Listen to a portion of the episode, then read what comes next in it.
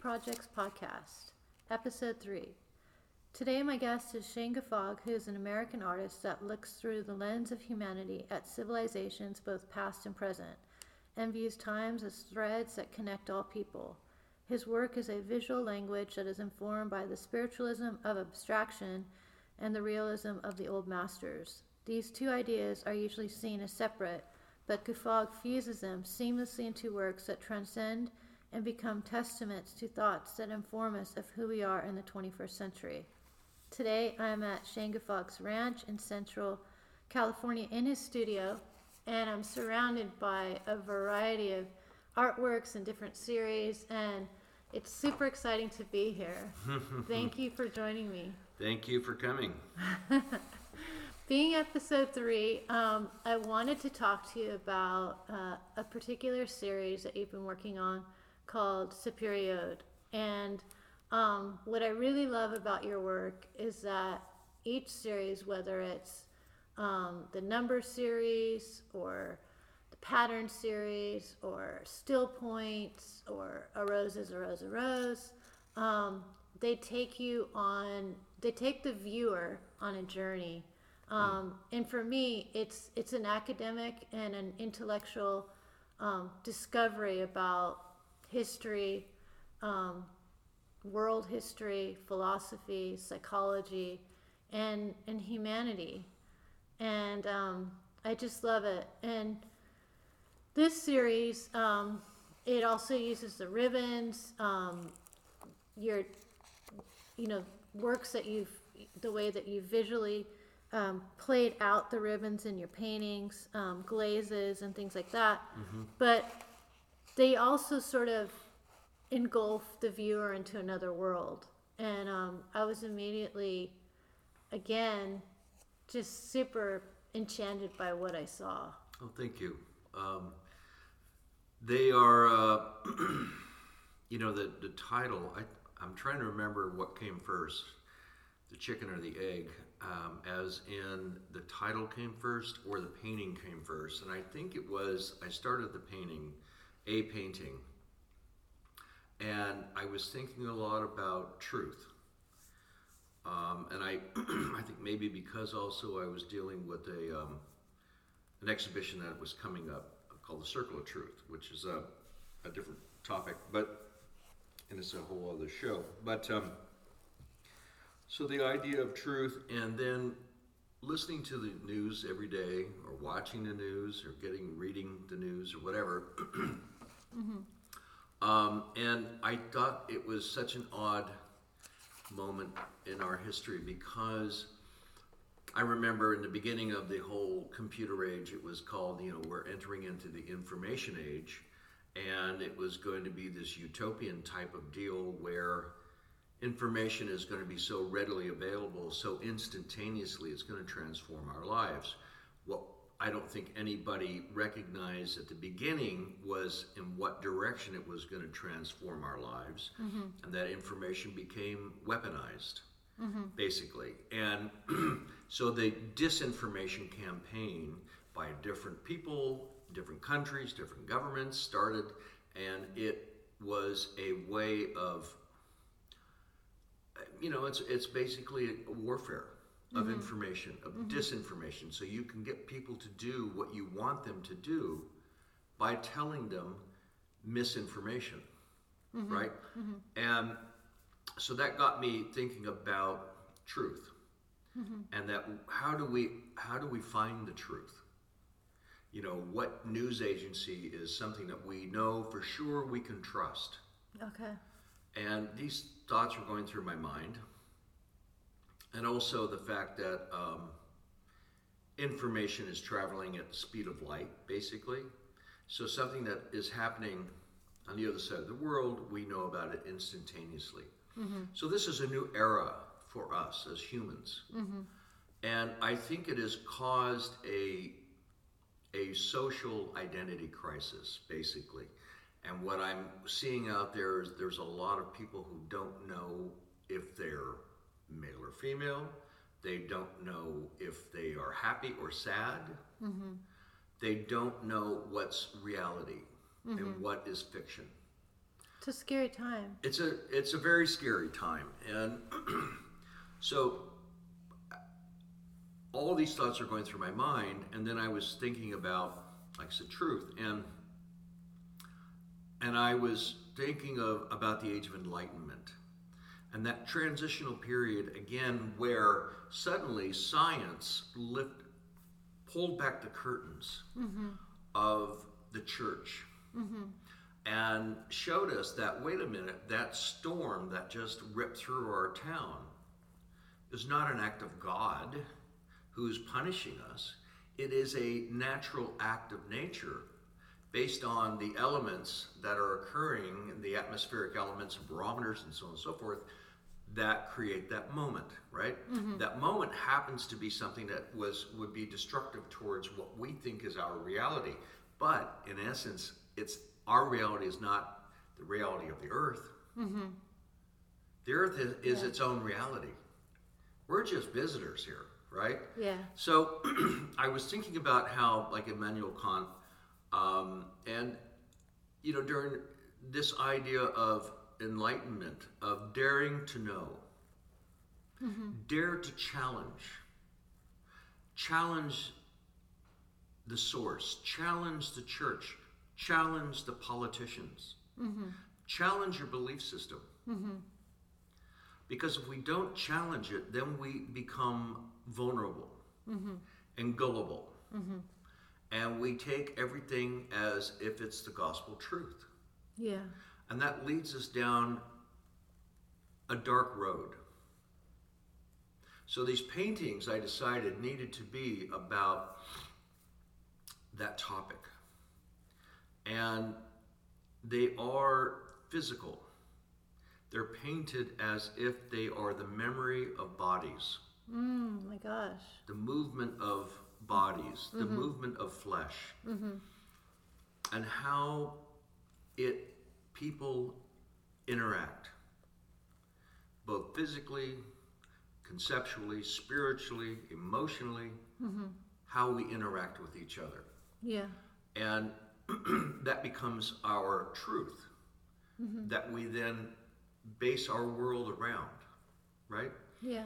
So these are the thoughts that were going through my mind. Now, it's to translate that through paint, I think becomes an abstract idea.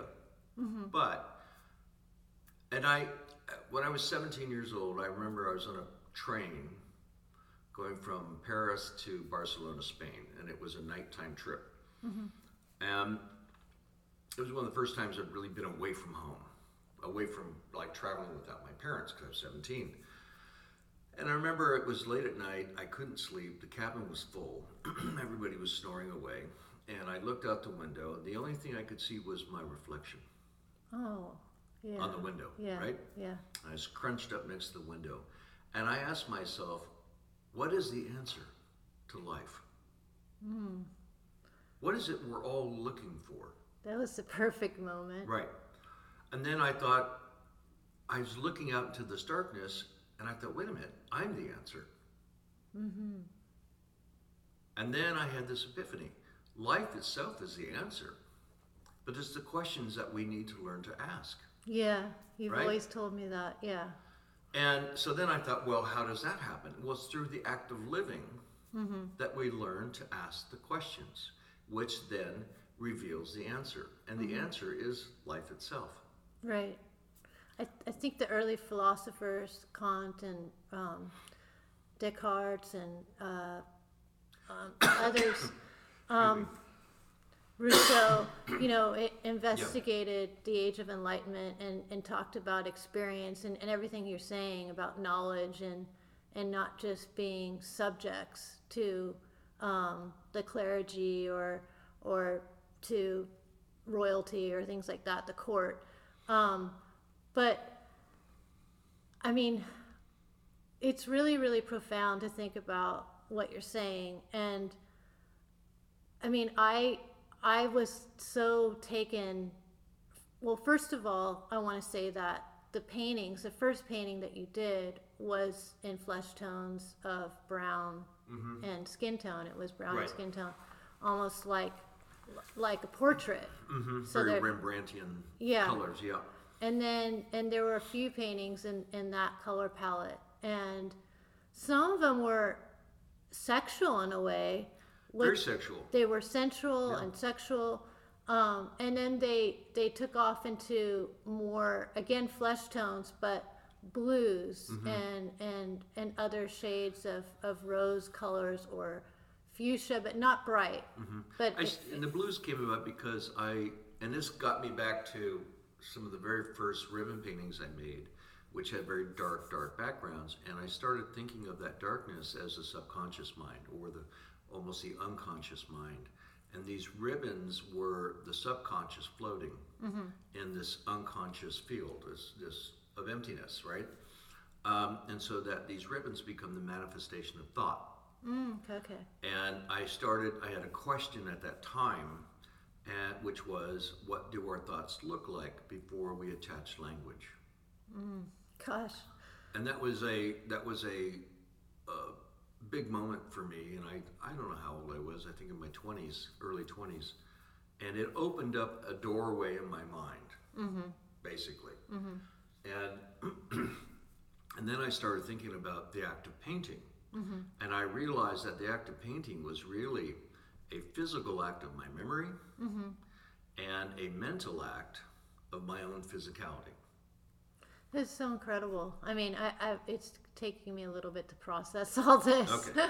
So those ideas were still floating around in uh-huh. my subconscious mind. Uh-huh. And so the blue in the Sapere Audes became representative of the subconscious.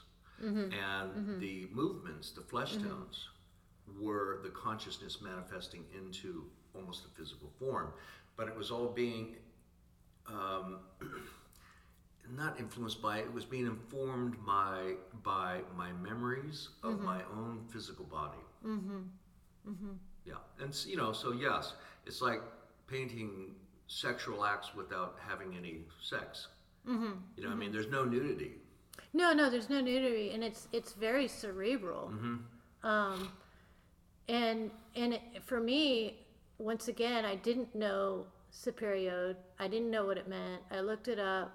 Um, I am interested in enlightenment. I have been, and I I went online and I took a class um, on the age of enlightenment to modernity and studied all these philosophers and writers. which is great that you do that i'm just so i'm always so impressed when you're when you're doing these things you know it's like a one of my little one title and next thing you know you're off taking a course Yeah, no, I was like, uh, I, I, I was dying to study Immanuel Kant's, um, you know, uh, answering the question, what is enlightenment?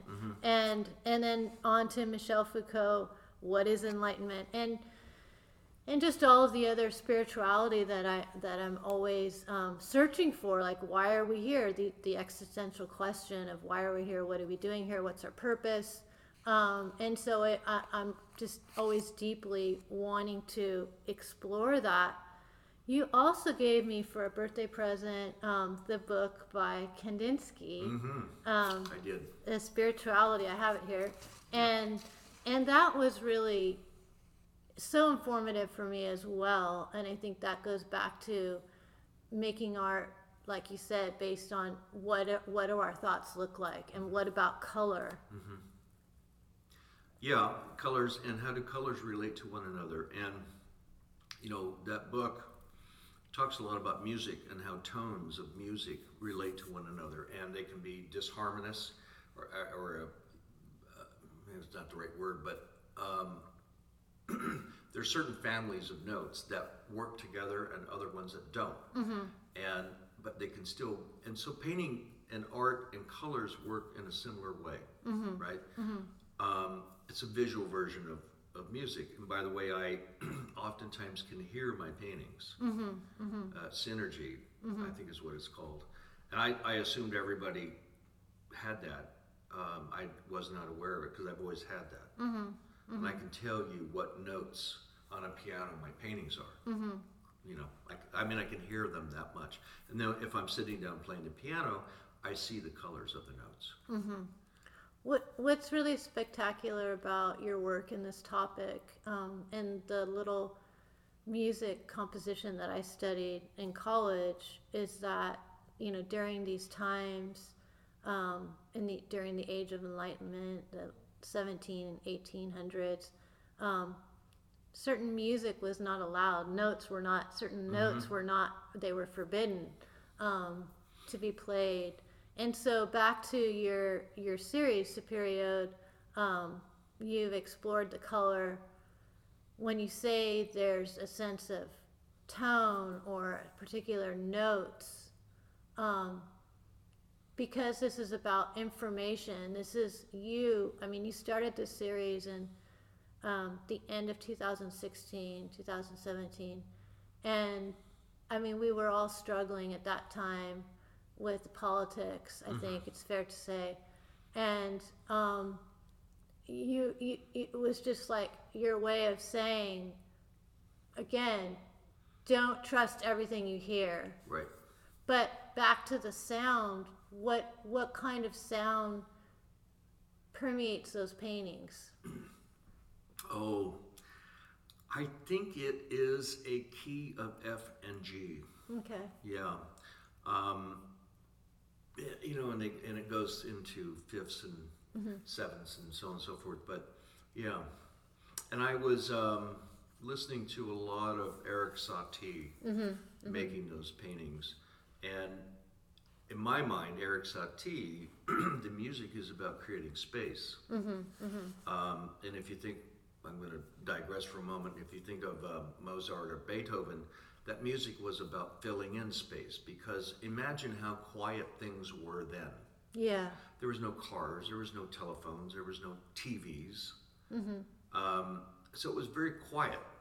So you need music to fill in that space, right? Yeah. Fill in your mind. Yeah. And the beginning of the 20th century, um, now we have a lot of things happening. We have cities and we have lots of movement and we have uh, electricity, so on and so forth. and I think that it was probably quite difficult for a lot of people to adjust. And also at the beginning of the 20th century, I think in the United States, 90% of the population were somehow employed by farming. By 1920, I think it was, um, 10%. Percent So there was an 80%, uh, of 80% of the, of the population in this country migrated into the cities because the cities became where the place where things were being fabricated Okay. right? And and the automobile industry started up and, and all that kind of stuff. So music and art reflected all of that. And again, it was supposed to be this utopian thing where now we have machines that can do the labor for us. So that's going to free up mankind to do more enjoyable things and be more contemplative. Well, it didn't free us up. If anything, it enslaved us. Mm-hmm. Yeah. And then the information age, again, was supposed to free us up. Right. Because now we, at, at the palm of our hands, we have all the information of the world. And I tell you, when I first saw the World Wide Web, I thought to myself, this is a portal into a fourth dimension. Mm-hmm. And the fourth dimension is our subconscious mind. And so that when you go onto your computer or you go onto your phone, you are looking into a portal mm-hmm. that is another dimension, mm-hmm. right? Even though it's right in your hand. Yeah. But within that dimension is every conceivable thought that every human's ever had, basically. Totally true. So, I you know, I thought, well, what's that going to do to us? Mm-hmm. How do we handle this? Right. Is that going to be too much information? Are our brains capable of handling all this information? Mm-hmm. These are questions I started having because, and I watch now, especially the youth, they can't put their phones down. Mm-hmm. It is an addiction, right? This information is an addiction.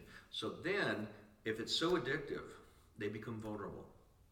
And through that vulnerability comes disinformation, which it can be used to to give the wrong information to people to make them believe something that's not real.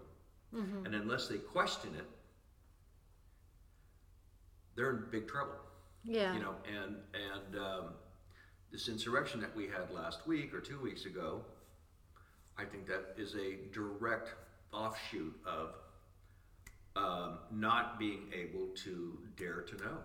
Yeah, yeah, So this this great experiment called democracy. Mm-hmm. Now these people who did this insurrection did not feel like they were doing something wrong. They felt that they were the true patriots, yeah, saving this country. Mm-hmm. So we have this crazy moment of reckoning here right now. Mm-hmm. And it's not just in this country, it's in the world. And I think that, again, it is due to the disinformation, mm-hmm. the lack of real information.